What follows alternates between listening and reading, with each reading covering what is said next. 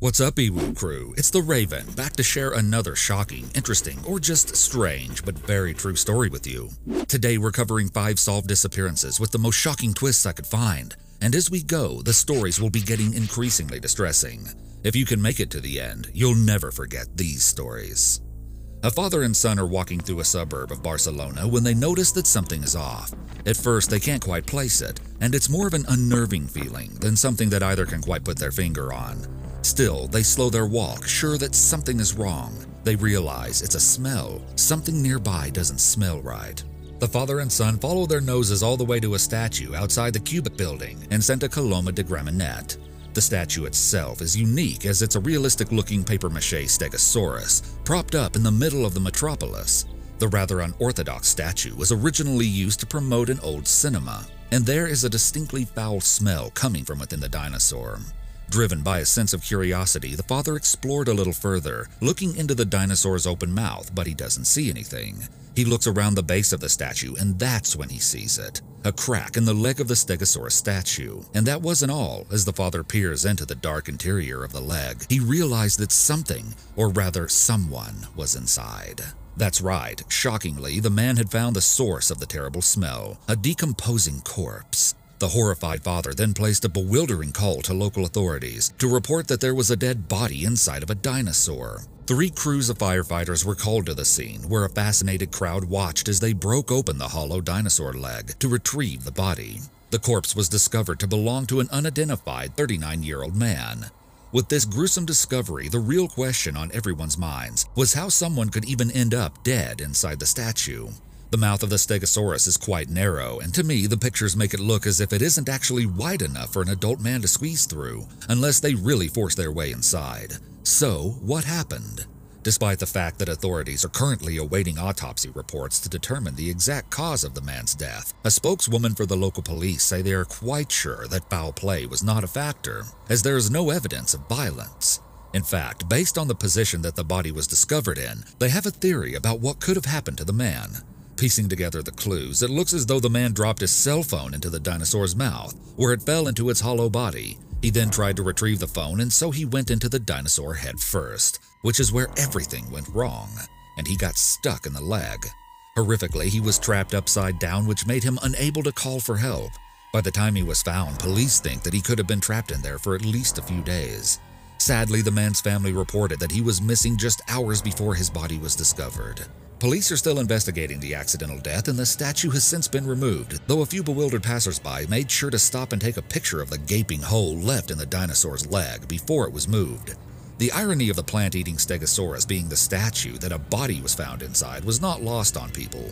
Looking at the dinosaur statue, I couldn't imagine what the man must have been thinking. The statue is huge, and if his cell phone fell inside, there was no way that he could reach in and get it without having to force most of his upper body into the statue. One thing that was clear to me, though, was that once inside the dinosaur, there would be no way out. Would you risk life and limb to retrieve your cell phone? The next case is one that truly shocked me, and when I heard about it, it took me more than a few moments to understand what had actually happened. I'm warning you now, this case is the kind of thing that usually only happens in horror movies. For this case, we're going to start at the end, as that's how it unfolded. So, in 2010, an elderly man named Mr. Zhang went into an elevator. The 76 year old wants to go to the fifth floor, as that's where the nursing home is located. The problem is, he didn't look that closely at the button he pressed in the elevator, so rather than going to the fifth floor, he went to the sixth. Not a big deal, right? Well, in this case, it was the thing of nightmares. As the elevator doors creaked open, Mr. Zhang realized there was something there, or rather, there was someone. No, it wasn't a person waiting for the elevator, as you're probably assuming. It all happened so fast that Mr. Zhang hardly had time to register what was going on before it quite literally hit him in the face. A woman whose face looked distorted in the second that he could see it before she fell into the elevator, tumbling face first into Mr. Zhang. He screamed as the woman hit him and tried to push her away from him. Why didn't she try to stop her fall? Why had she been standing so close to the doors? He finally managed to push the woman off him. That's when he saw her face clearly. It was swollen and bruised black, and in that horrifying moment, he realized she was a corpse. Probably scared half to death himself, Mr. Zhang pressed the elevator button for the first floor and rode down in the elevator, stuck riding down with the stinking dead body. Just imagine being trapped inside a small elevator, forced to ride all the way down with a dead body. So, what had happened to the woman, and what made her fall into the elevator right on top of Mr. Zhang? Well, investigators first found out who the woman was 48 year old Chen Fu, who was ironically a patient in the nursing home Mr. Zhang had intended to visit. Authorities said that she suffered from mental illness and had a disability. Now, knowing her horrible fate, let's retrace Chen Fu's steps on the day that led to her death. So she first went missing around 4 p.m. on the 14th of August, six days before she was found. Well, found is one way to describe having a corpse fall on someone. She had left the nursing home to go to the first floor and then went back into the elevator to go back up to the fifth floor. She, just like Mr. Zhang, accidentally pressed the button for the sixth floor. The sixth floor wasn't accessible, and a sliding iron door was actually added just outside the elevator, so that even if someone tried to get off on the sixth floor, they couldn't get past the gate. Well, here's where the case gets really crazy. Chen Fu either wasn't paying attention or ignored the sliding iron door, and once she reached the sixth floor, she stepped out. The cameras show the elevator doors closed and there's no sign of Chen Fu, and there wouldn't be any sign of her until her body fell onto Mr. Zhang. You see, what happened was that Chen Fu had realized that the gate blocked her path, but as she turned around, the elevator doors were already closed. She was trapped in the 40 centimeters of space between the iron door and the elevator doors, unable to turn around and unable to call for help. Not that anyone could hear her from behind an iron door. It was there in that horribly cramped dark space that she starved to death. Because none of the sixth floor residents ever used the elevator, who knows how long her body would have been there if it wasn't for Mr. Zhang accidentally hitting the wrong button.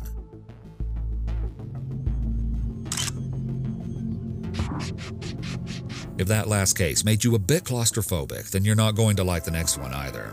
Although this one is even darker and more gruesome and will definitely make you scared of small spaces. When Luis was 14 years old, he went in search for his mother Maria to ask if he could borrow some money for a new pair of shoes. When he couldn't find any sign of her at home, he went and asked his stepfather Julio if he'd seen her.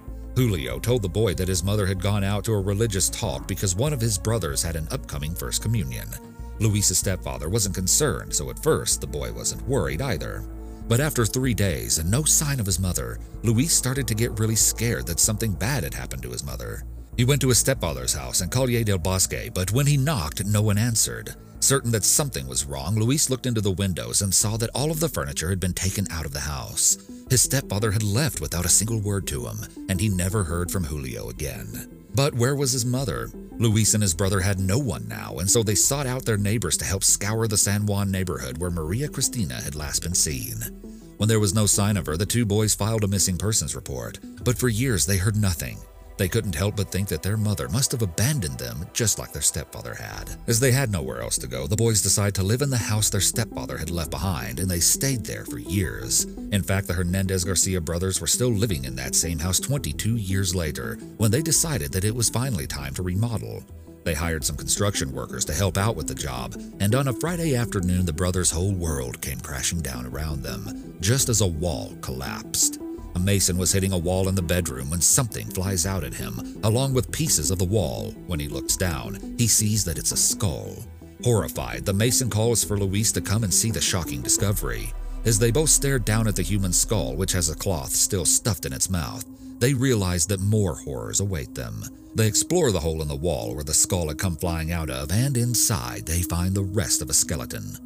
The first thing Luis sees is that the skeleton is wearing pants that he thinks resemble the last ones he'd seen his mother wear when he was only 14. The skeleton has duct tape tying its hands behind its back. Inside the wall, there's evidence that the tied up person had actually tried to escape. Horrifically, there are scratch marks clawed into the walls, which, as disturbing as that was, also meant that the person had been put into the wall alive. An investigation has been launched to determine who the bones belong to, and though there are no official answers yet, the Hernandez Garcia brothers are sure that the bones belong to their mother, who had tragically been tied up and shoved into a wall alive. The brothers have alleged that they suspect their stepfather may be involved. If the corpse does belong to their mother, then the brothers have lived in that house for 22 years, thinking that she had abandoned them, when in fact her skeleton was only a few feet away the entire time. And even more horrifying than that thought, she had been alive when they first moved in, trying to fight her way out of the wall.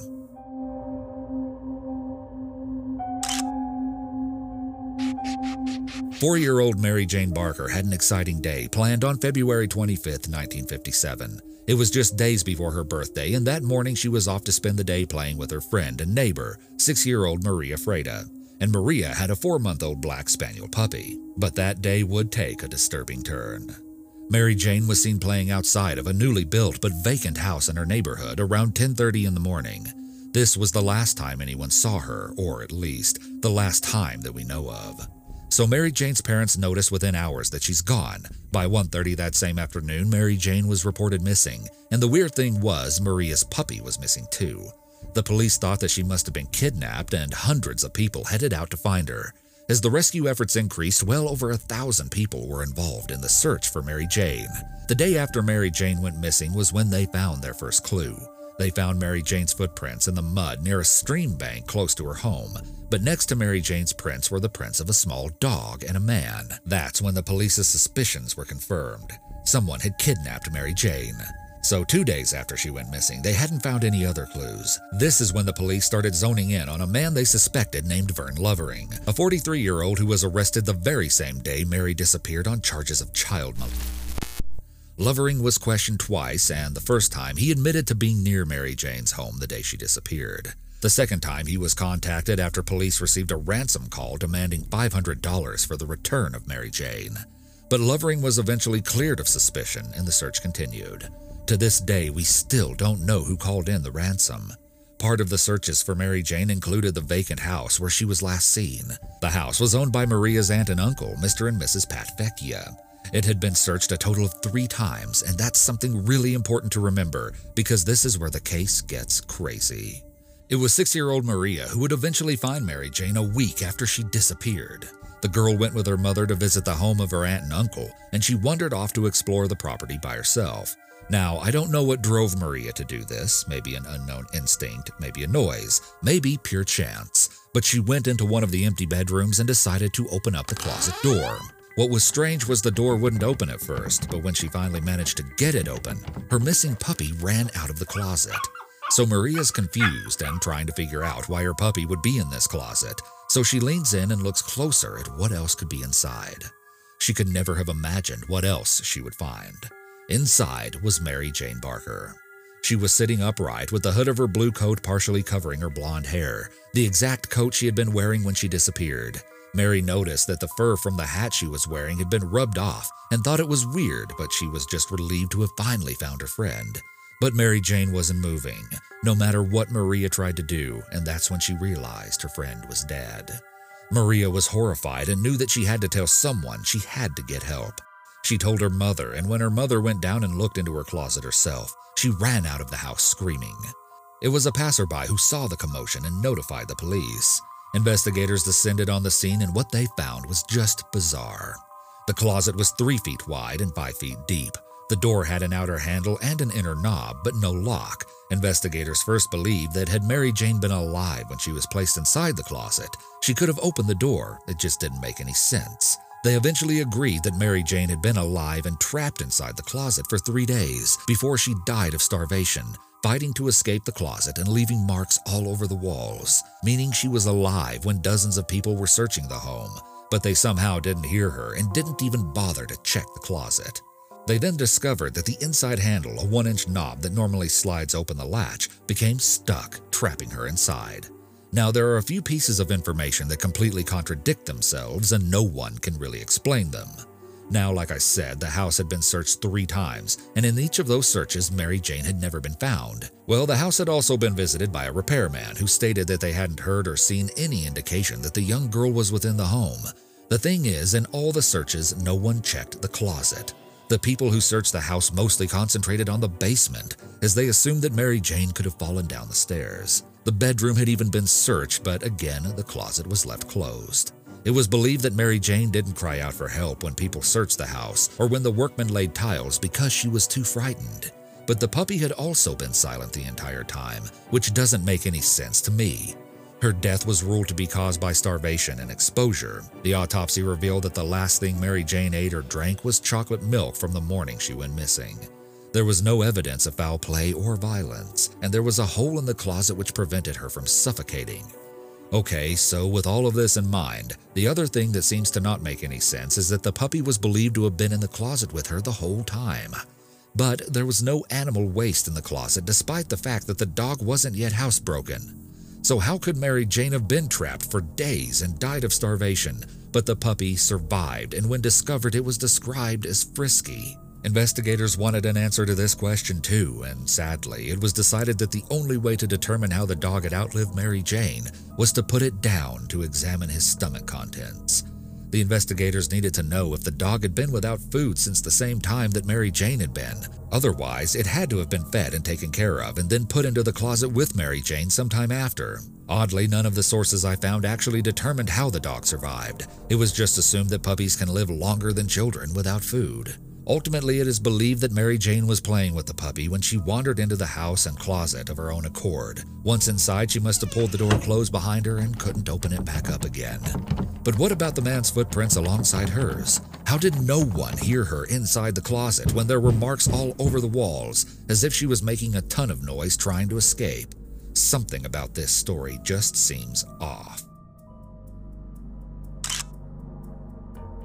In 2008, the Maddox family is still trying to recover from a deep loss, the kind that never truly heals. Two years prior, the family had been devastated when Zachary, one of the family's sons, took his own life. Living in Woodland Park, Teller County, Colorado, the Maddox family would once again be rocked by tragedy, though they would have no idea just how complicated the next decade of their lives would be. Zachary's younger brother Josh had been struggling after the loss of a sibling he loved dearly and thought so highly of. The shocking death really rocked Josh, and according to his father, Mike, it seemed to push him over the edge. In May of 2008, Josh was freshly 18, and on the morning of May 8th, his father sees him around the house before both go their separate ways. Mike assumes Josh is going to go hang out with his friends and doesn't think too much about it as he's an adult and he can spend his time how he likes. However, this all changes when Josh doesn't return home. Trying not to panic, Mike waits a day thinking that Josh just stayed over at a friend's house and he doesn't want to raise an alarm when there may be nothing wrong at all. When Josh still doesn't come home, Mike starts calling his friends, asking if they have seen Josh or know where he is, but no one has any idea where he may be. So Mike calls the police and reports him as missing five days after he disappeared. Because of his age and the fact that Josh is an adult, the police tell his family that there's really no reason to think that a crime has occurred, and so they list Josh Maddox as missing, but not as a runaway. Little did they know that during this time, just blocks away from the Maddox home, something was going very wrong. Something no one can explain to this day. After the police list Josh as missing, his parents come to terms with the chance that he may have run away. They assume that he had decided to leave town to start a new life, but this wasn't the case at all. After seven long years of searching homeless shelters and campgrounds, a shocking discovery was about to be made in a place no one could have possibly expected. Just a quarter of a mile from the Maddox home, a cabin that had been abandoned for over 10 years, long before Josh vanished, was being torn down. The owner had occasionally checked on the property, and while visiting one day, he noticed that there was a distinctly bad smell in the home. He thought that rodents or a raccoon had died somewhere inside, but he was very, very wrong. As the cabin was being demolished, construction workers found something that still haunts them to this day. Within the stone chimney was a mummified body. The corpse was frozen in fetal position, with the knees positioned above the head and its legs devoid of flesh. Dental records had to be used to identify it. It was Josh Maddox. For seven long years, Josh was only two blocks away from his home.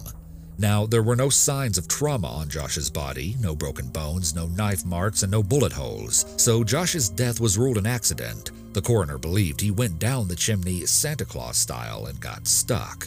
But it wasn't that simple, and as Josh's family would soon find out, things weren't adding up, and this is where the story gets bizarre. Josh was found only wearing a thermal shirt. He was completely nude from the waist down. The rest of his clothes were found inside the cabin near the hearth of the fireplace, leading some to believe that he had first been inside the cabin before he undressed and squeezed his way up the chimney. While some posts claim that these clothes were neatly folded, the sources we could find don't specify the condition of the clothing. But here's the thing there was no way Josh squeezed himself up the chimney. During the demolishment, construction workers noticed there was a heavy wooden breakfast bar that had been torn from the wall, dragged from the kitchen, and placed in front of the fireplace, blocking it. So while it doesn't explain the clothes being found inside, maybe he got in from up top, right? Well, that's where things get even more confusing. According to the property owner, the top of the chimney was blocked by a heavy wire grate to keep animals out, which was installed when the cabin was originally built. So, how had Josh climbed down from the top? This heavy wire grate was placed across the chimney about one row of bricks from the top, and while some articles describe this as rebar, it was later clarified by the property owner as being a heavy wire grate. Even the owner says there's no way Josh could have gotten down the chimney with the wire grate in the way. He thinks he was somehow forced into the space. And why would Josh place this metal grate back over the chimney after he climbed in? But the truth is, we won't ever know if the metal grate was really at the top of the chimney, blocking the way down, because investigators were never able to confirm if the metal grate was there all those years later. It had already been tossed as a part of the demolition, so now we'll never know. But let's just pretend that the metal grate was gone or deteriorated to the point he could get through, and he squeezed his way down the chimney. This makes no sense to me because how did his clothes end up inside? Did he get inside the cabin, take off his clothes, and then for some unknown reason went to the roof half naked and tried to squeeze down the chimney just to get back inside? That just doesn't make any sense, but it's what the coroner believes. He said, we don't know why he took his clothes off, took his shoes and socks off, and why he went outside, climbed on the roof, and went down the chimney. It was not linear thinking. While this sort of strange behavior could be explained by being under the influence, the coroner stated that he found no indication of drugs, though he noted that testing was difficult due to the decomposition of Josh's body. If Josh had first gone inside, the owner insists he would have seen the steel heatilator insert inside the fireplace, and he would have known there was no way he could have gotten inside through the chimney. Some people believe he was never inside the cabin and was just trying to get inside by squeezing down the chimney. They think when he got stuck, he tried removing his clothes so he could have more room to move. This just seems impossible. His body was found with his knees above his head. He had so little room to move, basically no room at all. How would he have removed his clothes? And let's not forget the breakfast bar conveniently blocking the fireplace. How did it get there, of all places? Now, investigators have said that it would have taken at least two people to move Josh into the position he was found in. He was just too neatly packaged, whatever that means. And another clue came from the coroner himself, who said, I know it's not a natural death, and I'm confident it's not. Yet he ruled it an accidental death. It seems like there is enough of an indication that Josh probably didn't end up in the chimney by complete accident.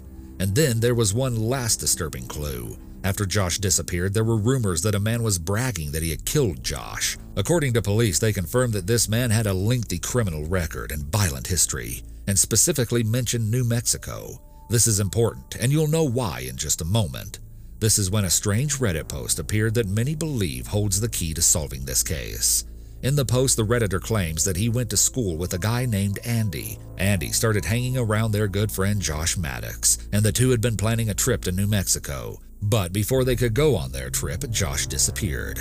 Now, according to this Redditor, not long after Josh vanished, people began calling in tips to the police that they heard Andy claiming he put Josh in a hole. As it turns out, Andy did end up going to New Mexico, where he was wanted in connection with a stabbing. Authorities also said that he claimed he had murdered a woman in New Mexico and stuffed the body into a barrel, sort of an interesting choice of words. While the authorities confirmed the crime, it was apparently unclear if Andy had any connection to the death. While this is all clearly speculation and could just be someone on Reddit making things up, it is certainly interesting.